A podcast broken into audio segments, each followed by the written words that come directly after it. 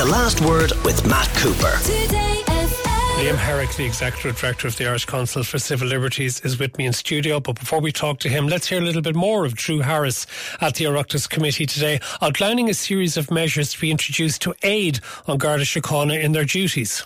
I might outline some of the measures that we decided upon uh, yesterday afternoon. The provision of stronger incapacitating spray to all Gardaí, the expansion of the public order unit capability with the provision of 200 tasers for deployment to public order units subject to uh, successful training and accreditation. We intend to submit a business case for the procurement of two water cannon we want to increase the numbers trained and engaged in public order training.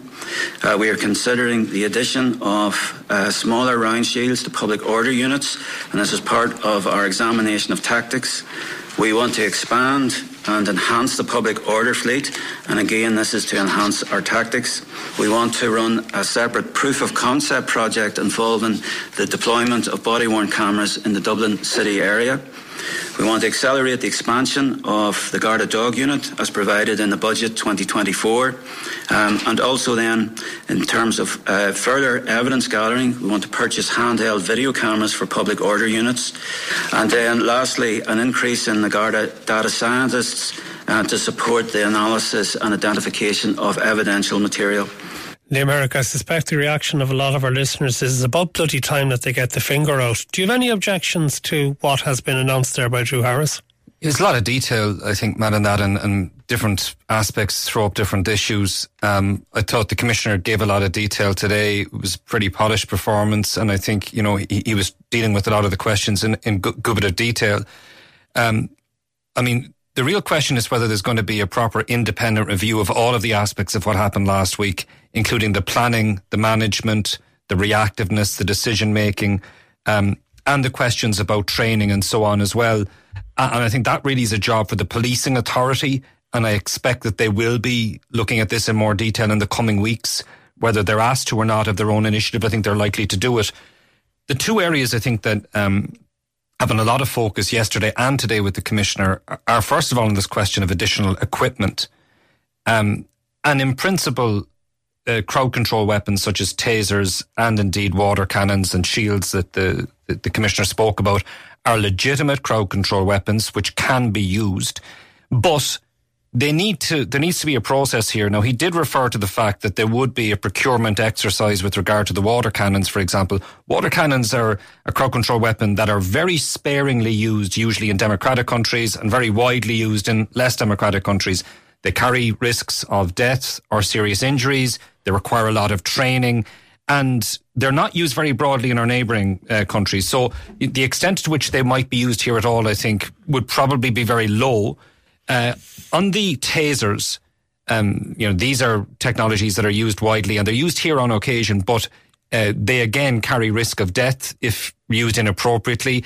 And even if used appropriately with people with underlying conditions such as heart arrhythmia and so on, they can cause death or serious injury. So they're high risk.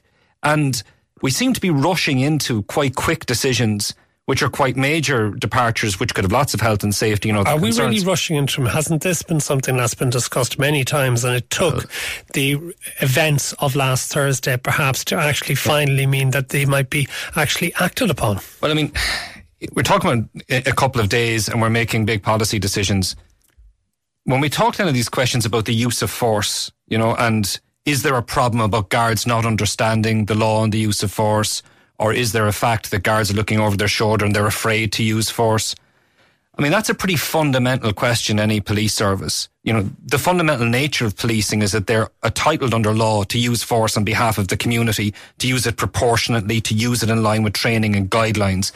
And we've had a suggestion in the last couple of days that the guards don't, don't have proper training in regard to the use of force, that they don't understand the law, they're not clear about it.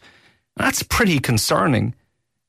And the bigger question now, I think, as well, is, you know, does anybody remember the Commission on the Future of Policing over five years ago? Does anybody remember what happened for the last 20 years with all the failings of management, oversight and accountability in policing? On this question of public order policing, there's a Garda Inspectorate report from 2019 which made 19 recommendations for improving public order policing and showed that An Garda Síochána is good at set piece events, like pre planned events, but is poor at having responsiveness for spontaneous events.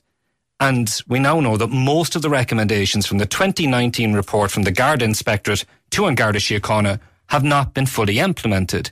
So we've got a situation here that we're talking about rushing into decisions about weapons this week.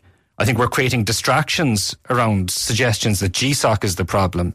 And yet we have a long litany of unimplemented reports which deal with the fundamental questions about policing.